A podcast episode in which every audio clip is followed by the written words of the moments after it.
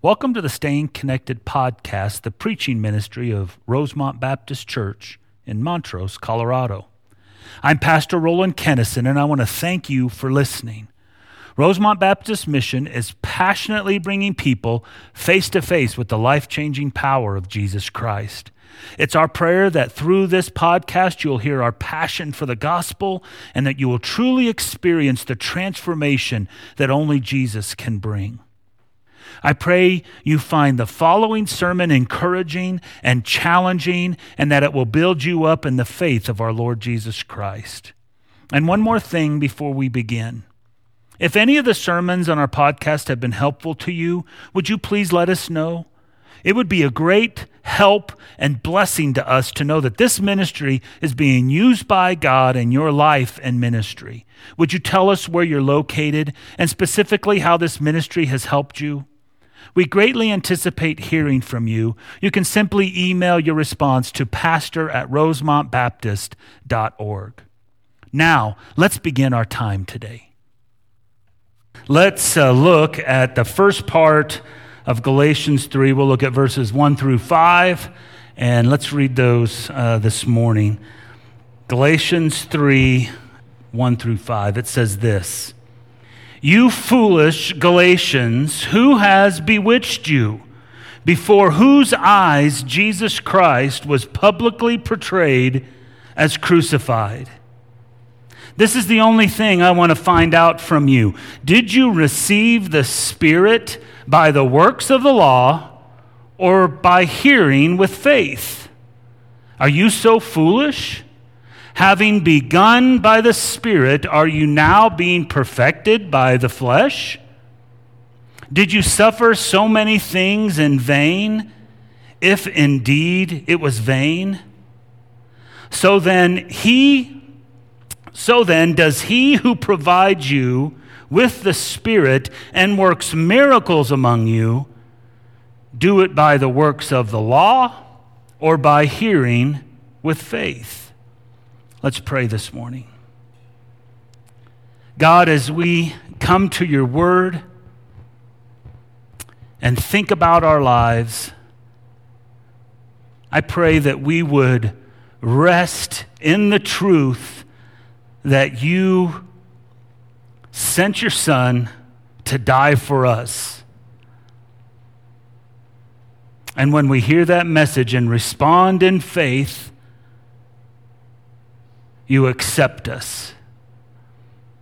Not on the basis of what we've done, not on who we are or where we were born, but on the basis of Jesus. Thank you for your unconditional love, for your acceptance of us, showing us your love in this that while we were yet sinners, Christ died for us. And I pray that we would examine our life today and see if we are finding value in ourselves or attempting to show you how valuable we are through our works, and that we would let that go today and rest in the work of Jesus Christ. We ask this in Jesus' name. Amen. Amen. So on April 27th, 1940, SS leader Heinrich Himmler ordered a new concentration camp to be built. It was near the Polish town of Auschwitz. Auschwitz. And so, to build the camp, the Nazis forced 300 Jews from the town of Auschwitz to, to build this work. And it was the next month, May 1940, that Rudolf Hirsch arrived and became the first commandant of Auschwitz. And while the camp was still being constructed, Hirsch ordered the creation of a large sign to be displayed over the entry of the camp. And that sign said, Arbeit macht frei. It's a phrase that means work makes free. It was the lie the, the Nazis told the workers that if they worked hard and did what they were asked to do, they could work their way to freedom. And the phrase was posted over at least six other concentration camps throughout the Reich. The lie was that work would make you free, but the horrifying truth was that it only led to death. Our community is filled with people today who believe the same lie. They believe that if we just work hard enough, if we do the right good works, if we say the right thing at the right time, or give the right amount of money, or say the right prayers, that if they do their best work, they can be free from their guilt of sin, they can be free from the shame of their rebellion against God. They could be free from the grip of death.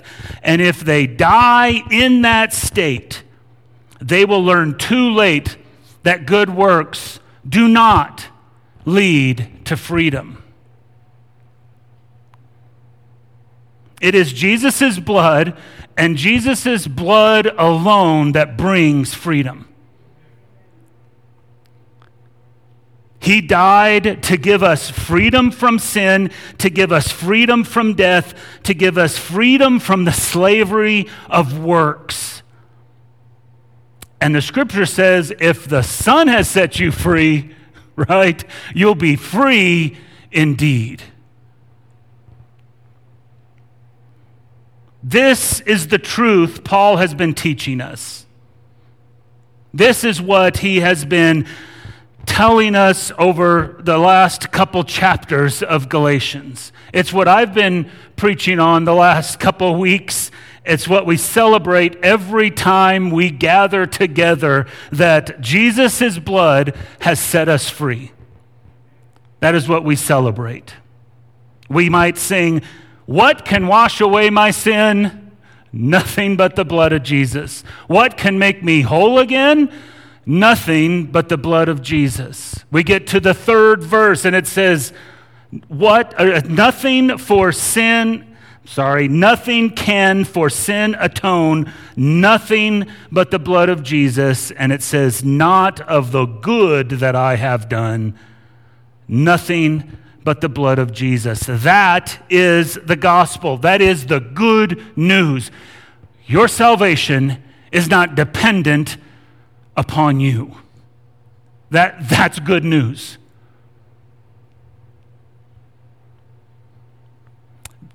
That's the truth of Scripture. It's what the Old Testament points to. From the Garden of Eden, when God promised someone would come and crush the head of the serpent to the Passover, where the blood of the Lamb was painted over the doorposts of the, of the Jewish people's houses, and death would pass over them, to the Day of Atonement, where the blood of the Lamb was shed so that the sins of the people would be satisfied, the wrath of God would be satisfied by that. To, to the, to the, on, you know, the suffering servant that Isaiah had prophesied that would come and sacrifice himself for the people. That is the gospel. It's what the Old Testament points to, it's what the New Testament talks about. It's the truth of how this world really works if someone wants a relationship with the Father. If someone wants forgiveness of sins, if one wants to gain eternal life, if there's anyone who wants to be free from the burden of their sin, the only way is through Jesus and his blood. That is how this world works. But our enemy doesn't want that message out. Satan promises the world freedom if you work. And it simply ends in death. And you know what? That message can be tempting. That message can be very deceitful. And it's so, so deceitful and so insidious that even someone who has trusted in Christ for salvation might begin to think that I have to work to keep my salvation. That if I don't cancel out the sin that I have done after I've come to know Christ through my good works, that I will lose that salvation in Christ will leave me. And that's what's happening in the Galatian church. Paul Paul is angry. Don't know if you can tell that, but in chapter 3 verse 1, you begin to hear his anger. He is he is angry. He's had enough of it. And and today's passage, through a series of rhetorical questions, Paul wants the believers of the church to understand what will happen if they begin to embrace this idea of working to gain and to keep salvation. And, and he is frustrated with what's going on in the church. What will happen if these people are led astray by this false doctrine and then by, by association? What would happen if we would buy into this idea that we must gain salvation by our works or we must keep our salvation by our works? Well, let's look at the passage, see what happens. And we see first, it says that we can be led astray if we're not alert. That's what I want you to pull out of this passage. Look in verse 1. We can be led astray if we are not alert. It says, You foolish Galatians, who has bewitched you, before whose eyes Jesus Christ was publicly portrayed as crucified? So, you know, in order to win friends and influence people, Paul brings out his most congenial words and says, Hey, stupid, right? You foolish Galatians, what is wrong with you? That's the idea here. It's all, you know, it, it sounds real nice. The idea of foolish, it's the idea that someone has the mental capacity to think, but they don't use that mental capacity. I'm not going to have you raise your hands, but anyone know anybody like that? They're like, they got a brain, they're just not using that brain. That's what Paul's saying about the Galatians. He's, he's saying they are failing to think about what they are doing. These Galatians are allowing the Judaizers to infiltrate the church to say that you can work your way into salvation or you can work your way to keep your salvation. And Paul says anyone with a brain could tell you that's impossible. They should know better. And so he says, and in fact, he's so, he's so angry and he is, it's so impossible that they are thinking that. Paul thinks they might be under a spell. He says, Who has bewitched you? Some, I think some versions might say, Who has hypnotized you? It's a word that means given someone the evil eye, right? Somebody has come to them and has cast a spell over them. Or they have used some sort of evil power to, to change their thinking and they are, they are under the spell of someone else.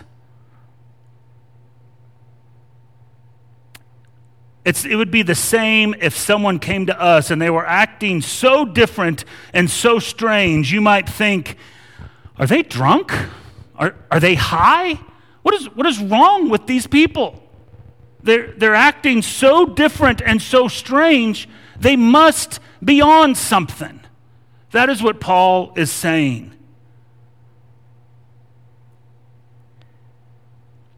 That's what Paul thought. What are you on? Who's cast a spell over you that's making you behave in such a matter? Because the people of Galatia, the church, was being led astray.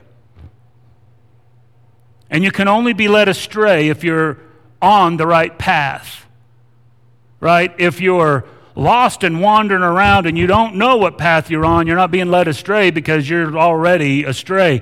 He's saying you knew what the truth was. Jesus Christ was publicly displayed before you as crucified. It's, it's a word that, that would mean, if it was used today, advertising up on a billboard. You drive by a big billboard and you see what it has to say, and they use those, bill, those big billboards because they're effective. People can see it and they know what it has to say. And he's saying, My message was so clear to you that it was like the message of the gospel was painted up on this billboard, and no one could have missed it, and everyone understood what it was about. My preaching was as clear as an advertising on a billboard, and I preached that Jesus Christ was crucified for your sins. And it's only through his death and resurrection you can have a relationship with God. And he says, You know the truth but you're acting like someone has hypnotized you and you're moving off into falsehood. They were being led astray, and they were being led astray because they were not alert to the danger of the false teaching. According to the magazine that's it's called Professional Mariner, on February 27, or 28th, 2007, there was a cargo ship by the name of Montrose that ran aground.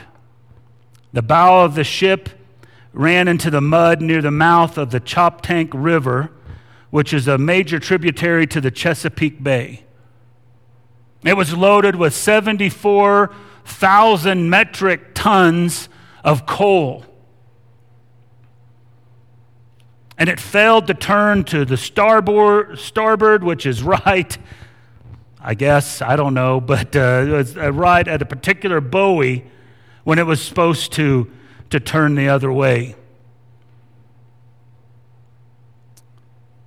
And the evidence the Coast Guard said was that the pilot and the mate were not paying attention. They said the pilot was either asleep or had, as written in his statements to investigators, lost attention. the, the witnesses said they were watching the ship, and the captain was sitting very still in his chair until it hit the ground, and then he stirred as if he was sleeping in his chair, and the running aground woke him up.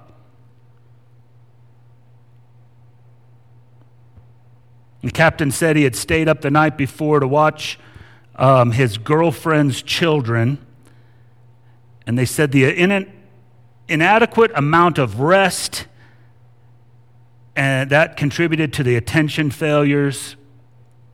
And they said, We conclude that this lack of attentiveness caused him to miss, to miss the prescribed turn. And the mate who was on watch was trying, he had doubts about the course, and so he was off trying to figure it out and wasn't paying attention and they ran aground. This giant cargo ship. The reason it ran aground because the captain, the mate, they were not paying attention.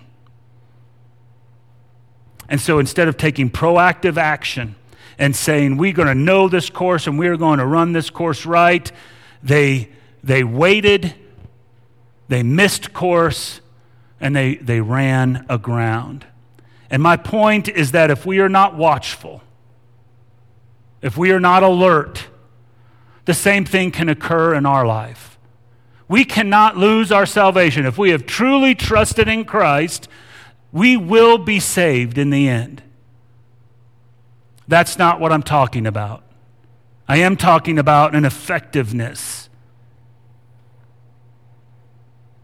If, if you are here today and you are you're kind of honestly evaluating your life and you're, you say, I am attempting to prove my value to Christ through the things that I do, through my work for the Lord, that I do stuff for God just so I can make sure I don't go to hell, right? I know Jesus is going to save me, but just in case, I need to do a little bit more, right? If that's where you are thinking, if that's where you're at, we are just drifting off course on our way to be running aground. Are you trusting in your work, or do you rest in the fact that your Heavenly Father loves you? He just loves you, period. Are you seeking to cancel out your last sin by your works? Maybe you slipped up morally or, or mentally and, and you, you have sinned against God. And so you say, I, am a, I'm a believer, but I've, I've, I've done wrong. And so I need to do some stuff so those cancel each other out. As if our work can cancel out our sin. If that's where you're thinking, that's evidence that you are being led astray. Like the Galatians, we can know the truth of Scripture, and if we don't stay alert, we can be led astray.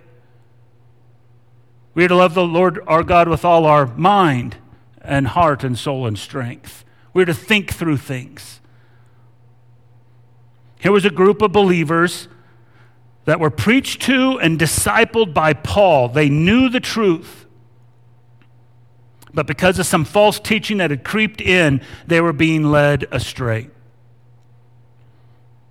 And if we allow a works based salvation to infiltrate our lives, then our, our lives and ministries can be led astray as well. The second thing I want us to know is uh, first is that if we're not alert, we can be led astray. The second is if we're led astray, we will not mature. Look in verses 2 and 3. This whole section, he begins these, these lists of rhetorical questions. He begins to ask them questions that the answers are obvious to, but he's asking them for effect.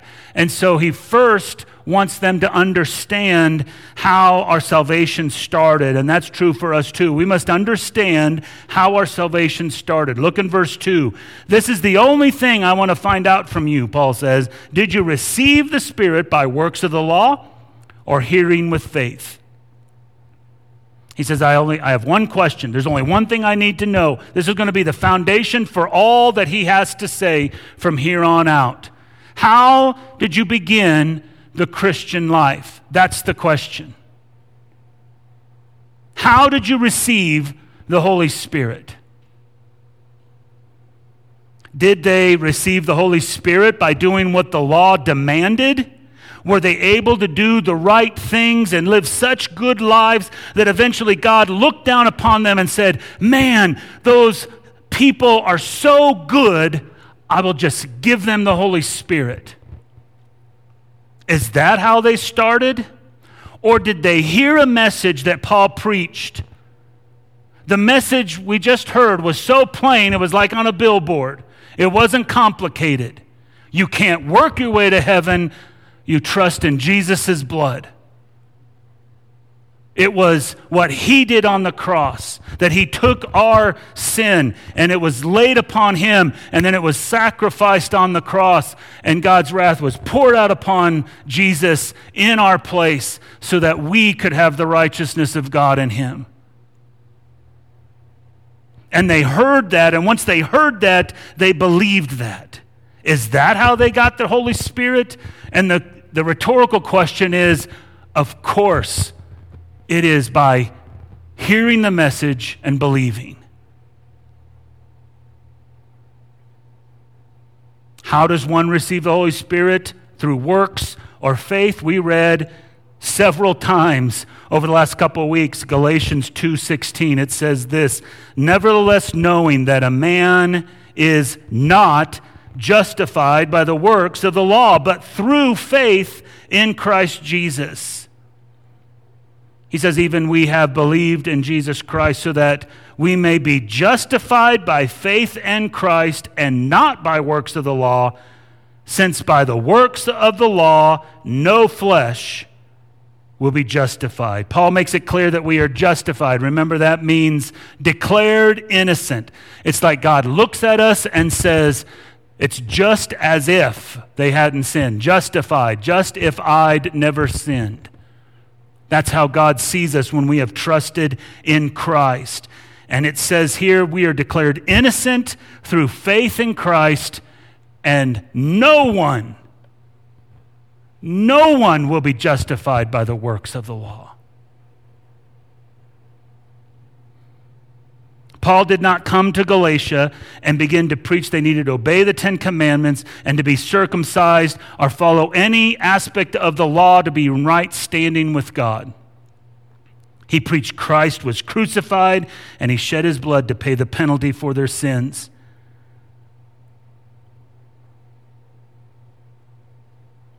And so, like the Galatians, if we want to mature, we must first understand how salvation begins. We cannot mature in Christ if we are never in Christ.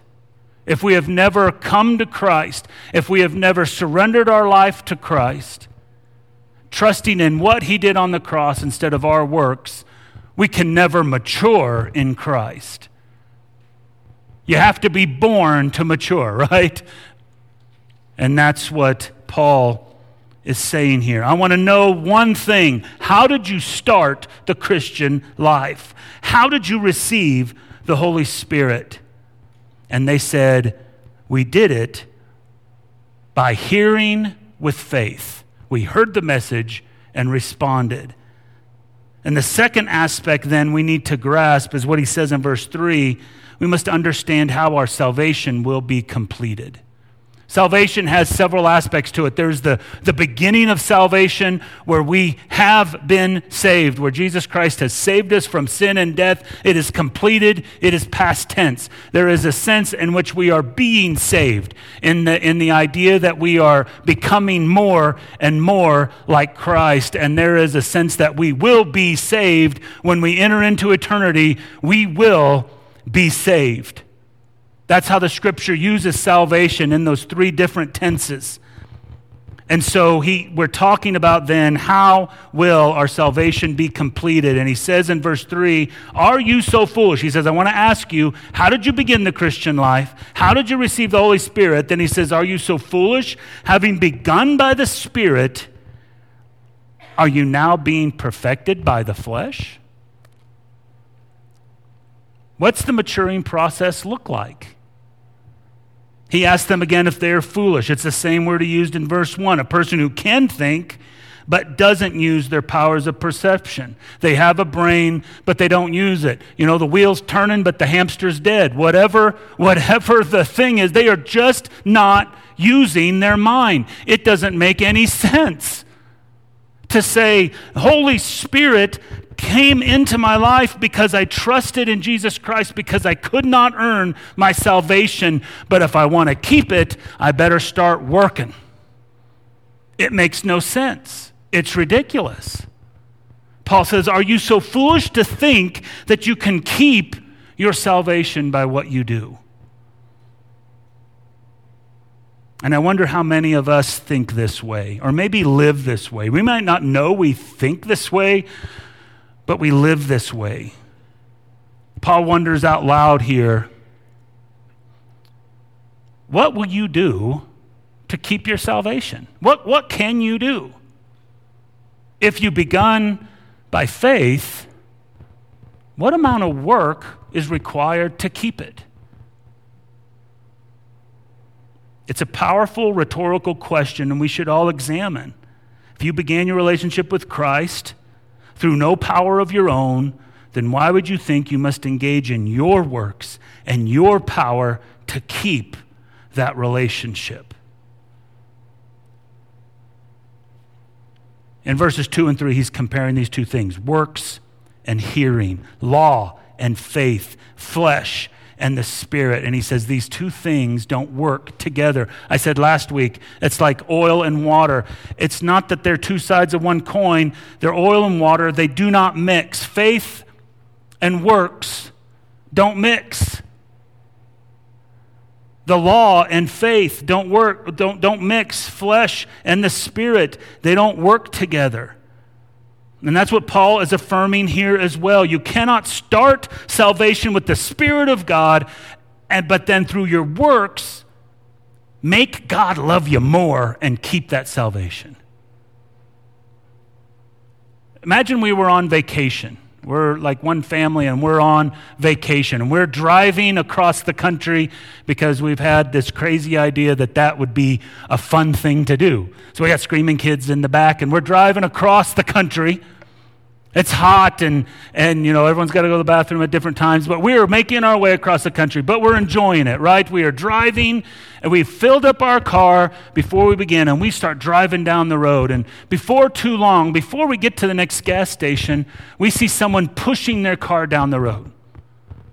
And we say, Do you need any help? And they're like, Nope, we're good, thanks. And so we keep driving, and a little bit further down the road, there's another family pushing their car down the road. And we're like, what's, what's going on? And, and more and more, we're driving down the road, and all these families are pushing their car. And when we stop and ask, they're like, nope, we're just on vacation. And we're like, that's just strange. And so finally we stop and we say, what, what, are, you, what are you doing? Where are you going? And they say, well, we're just, we're just on our vacation. Where are you going? Said, we're on our vacation too. We're going to Florida or wherever. And they said, Well, you're, you're driving? Why aren't you pushing? and it's like, because cars are meant to drive, and cars are not meant to push. And they said, if you push your car, the air stays clean. It makes a lot of sense to push your car. We used to rely on gasoline a lot. But now, we don't do that anymore. We really understand what it's all about. We are pushers, we are not drivers. And so we start thinking about that and like, well, everybody else is pushing. Maybe that's what it's about. And so we all get out of the car and we start pushing our way to Florida. Doesn't that make a lot of sense? That's what Paul is saying in these verses. Paul's saying, Are you telling me that you started out with a full tank of the Spirit of God and now you're trying to push your way through life? You're trying to, to do more so that you can show how, how much you understand about cars? And then he says, Are you really so foolish? it makes no sense.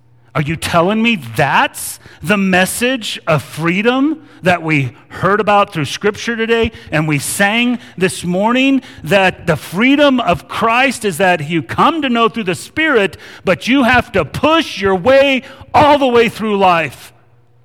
And I hope you do enough. Is that freedom? It isn't. It isn't. We, we cannot pull off our Christian life. The grace of Jesus Christ is incredibly freeing when we grab hold of it, when we truly understand what it means to trust and rest in the work of Jesus Christ. We do not need to push our way through life, but rely on the power of the Spirit. One commentator I came across, he said this The law says do, grace says done. The law says try, grace says trust. The law says behave, grace says believe. The law says, the, the law points to the commandments, grace points to the Christ. If we allow this doctrine of works to say, this is how I'm going to come to faith, or this is how I'm going to keep my, my relationship with God, we will be led astray and we will not mature. And we will spend our lives just pushing the car down life, down through the, the highways of life. And last, we see that if we do not mature, we're not going to show any fruit. We will not show fruit. Throughout Scripture, over and over again, the Scripture says the believer is to produce fruit. And the fruit, I mean, that you know, a tree, Jesus says, You are the I am the vine, you are the branches. The branches just hold out fruit.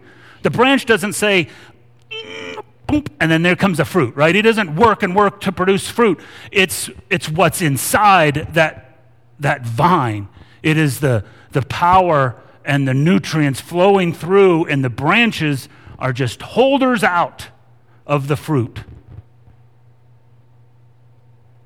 And if you've trusted in Christ, if you're a believer today, you've trusted in Christ, there is fruit that the Holy Spirit produces in our lives. If we are surrendered to Him and we are, we are allowing Him to work in our lives, there is fruit that is produced to show we are maturing. And the first one I think we can see in this passage is we will have the fruit of suffering.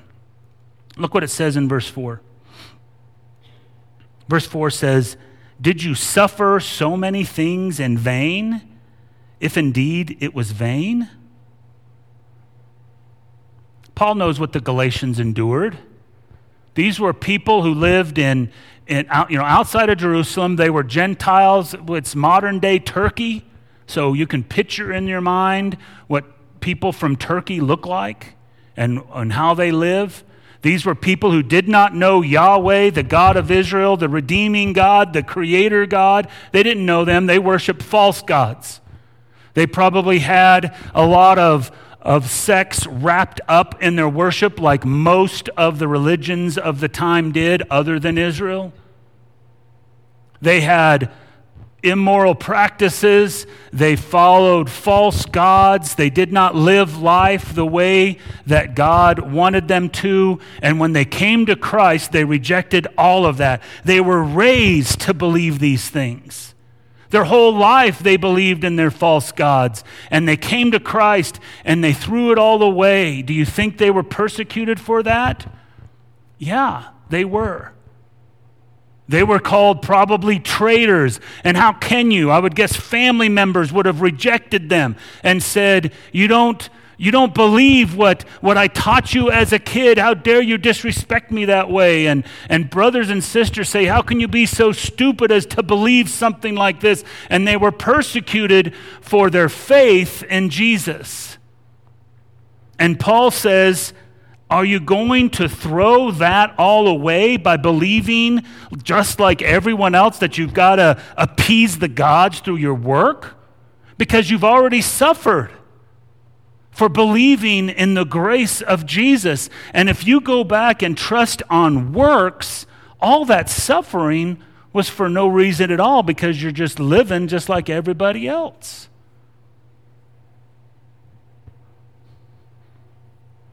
Paul says, in essence, what he is pointing to here, and that we can dig out of the text, is that when we follow Christ, there'll be suffering. You know, no one wants suffering in our life. We, we just don't want it. We don't want trials. We don't want hard times. But the truth of the matter is, trials and sufferings are one of the main ways God matures us. And that's easier to preach than live, okay? Rhonda and I can attest to that, and, and you all can attest to that. James tells us in James 1, verse 2 consider it all joy, my brethren, when you encounter various trials. And we want to say, shut up, James. You know, like, what are you talking about? What do you mean, consider it all joy when trials come? Because I want to gripe about it. I want to call it to God and say, why, you know, why are you doing this? This isn't fair. And a lot of times we'll appeal to our works. I've done all this for you, right? All these works. So why do I have to go through this trial? And James says, we consider it joy in verse 3, knowing that the testing of your faith produces endurance. It's the lifting of the barbell. The, it, that hurts, that muscle hurts, but the more I do it, the stronger the muscle gets, and the more I can endure. It's the runner who can run just a little bit at the first day that person runs, but if they go out day after day, after the course of a year, they have built up endurance, they built up strength through pain. And he's saying that we know the testing of our faith produces endurance. And in verse 4, it says, Let endurance have its perfect result so that you may be perfect and complete, lacking in nothing. It's talking about maturity there. Suffering matures us. And if we step aside from suffering and try to avoid it, trials will never have the opportunity to mature us. If we do not mature, we will not show fruit, and that fruit is not only the fruit of suffering, but he goes on and talks about the fruit of the work of the Holy Spirit in our lives. Look in verse 5.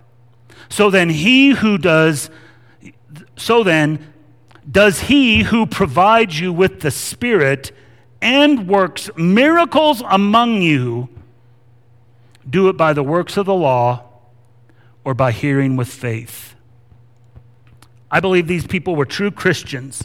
Paul saying that the Holy Spirit was in them and the Holy Spirit was working through them. He says these people are believers.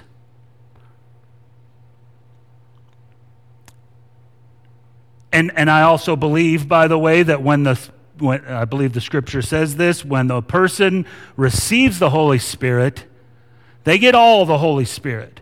The minute you come to Christ, you receive the Holy Spirit. You don't get a little bit of them. You don't get part of them now, part of them later. You are baptized into the Holy Spirit. The scripture says you are dunked into Him, you are immersed in Him, you are enveloped by Him. And that never changes. It's a matter of how much control He has in our lives. And then once a person receives the Holy Spirit, the Holy Spirit begins to work in the believer's lives. And He does miracles. And every believer, any person who's truly come to know Christ, can talk about the miracles God has done in their life. At the very least, they can talk about the miracle of being raised from dead to life. Because if you're a believer, you were dead and you came to life. You were blind, now you can see. You were lamed, now you can walk. You were deaf, now you can hear. Whatever metaphor you want to use, it's a miracle. Because you could not produce that in and of yourself. But there is more that He does. We're given life. Everyone here today woke up and was given life. And when we think about what is all has to happen for that to occur, it is a miracle. God has worked in us and he's done miracles. And if we have done anything for the glory of God, for the kingdom of God, that is the Holy Spirit working through us. If we've ever shared the gospel with somebody, whether they come to Christ or not, that is the Holy Spirit working through you, and that's a miracle.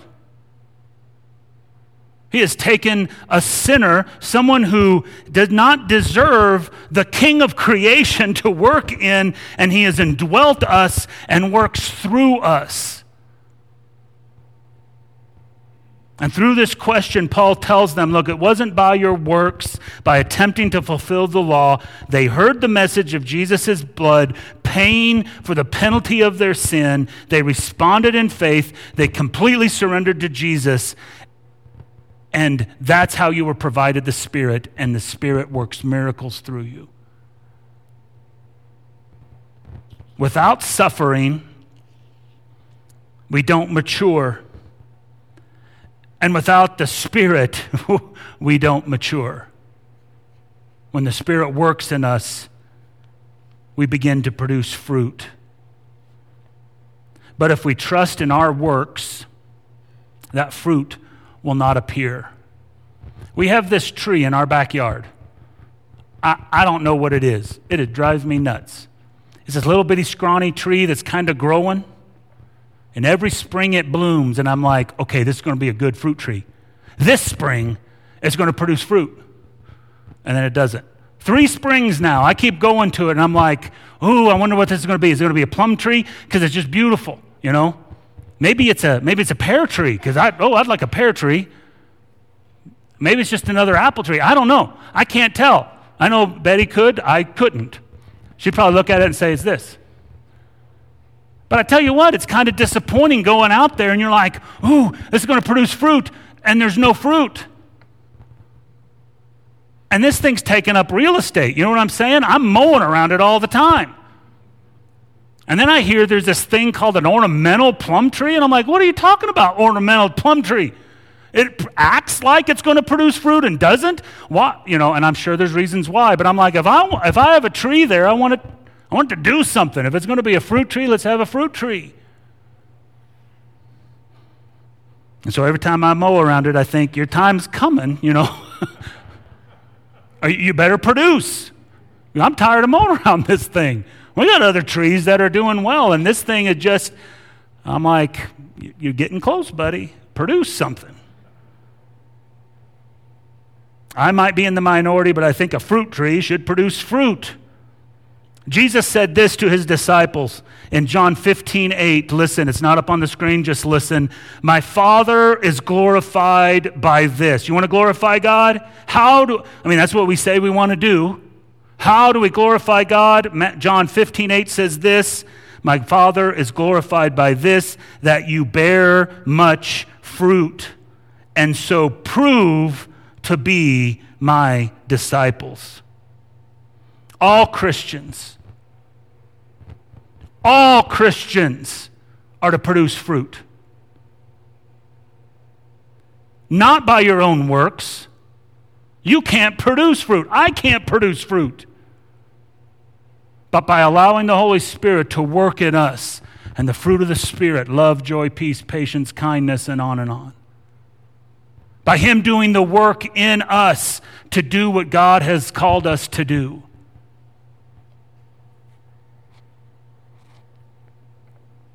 Fruitfulness is hindered when spiritual growth is hindered because we're led astray by thinking our works play a part in it. That's what, that's what angered Paul so much here. When we believe works can give us a better standing with God when we believe our value in Christ is based on what we do for Him, when we think God might be impressed by what I do, then we are being led astray. Our maturity is being hindered, and we will not have spiritual fruit to give to the world. I'm have you bow your heads and think through this. Who are you trusting in today?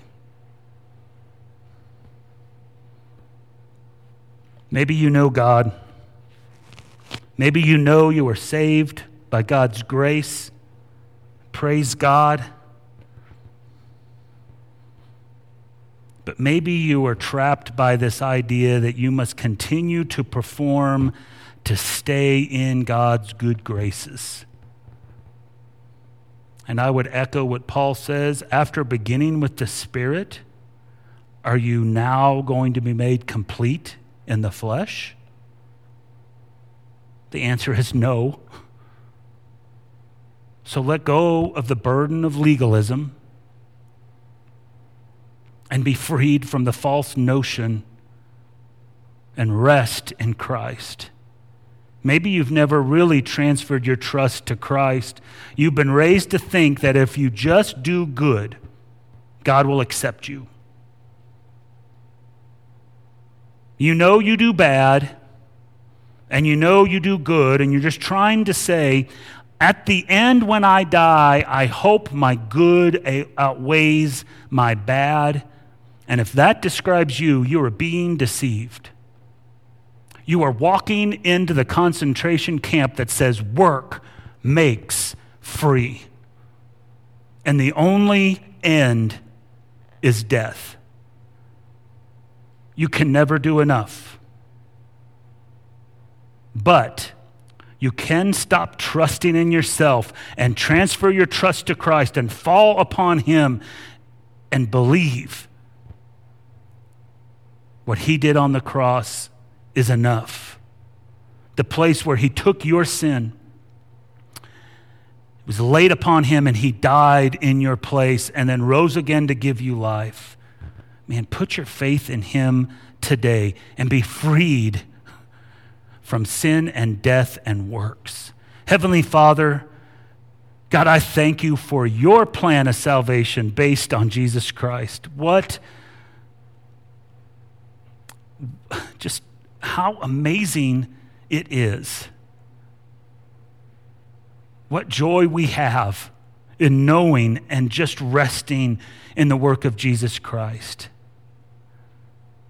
And God, if there's anyone here struggling with works, whether they are a believer or, or not, I pray that you would show them the path to freedom. As we heard earlier today, it was for freedom that Christ set us free, to free us from these works. God, speak to our hearts today, and as we respond in the manner in which you call us, I pray that we would be faithful and courageous to do what you, you work in our hearts right now. And we ask this in Jesus' name. Amen. Thank you for listening to the Staying Connected podcast, the preaching ministry of Pastor Roland Kennison from Rosemont Baptist Church in Montrose, Colorado. We pray the Lord will use this sermon to help you in your life and ministry. If you found this podcast helpful, would you consider contributing to our ministry? You can give online at www.rosemontbaptist.org forward slash give. If you live in Western Colorado or you're visiting the area, we would love to have you visit us on Sunday morning. Our services start at 10:45 a.m., but if you come a little earlier, we'll always have some coffee and snacks and good fellowship before we be- begin our worship service. You can also watch our worship service live through our website at rosemontbaptist.org. Now, to him who is able to keep you from stumbling and to make you stand in the presence of his glory, blameless with great joy, to the only God our Savior, through Jesus Christ our Lord, be glory, majesty, dominion, and authority before all time, and now and forever. Amen.